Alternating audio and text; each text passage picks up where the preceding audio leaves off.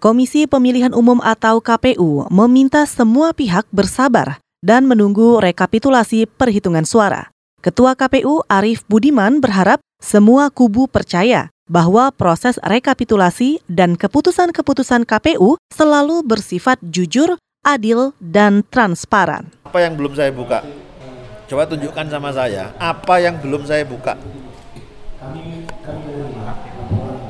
Coba tunjukkan. Apa yang belum saya buka sampai hari ini tentang tahapan pemilu kita? You mau tahu apa? Coba tunjukkan sama saya, kau pingin tahu apa dan itu belum saya sampaikan kepada publik. Pingin tahu apa coba? Pengen tahu server, saya kasih tahu servernya. Pengen tahu operatornya, saya kasih tahu operatornya. Ketua KPU Arief Budiman juga mengimbau semua pendukung dari dua kubu, baik kubu 01 maupun 02, tetap menjaga ketenangan dan ketertiban.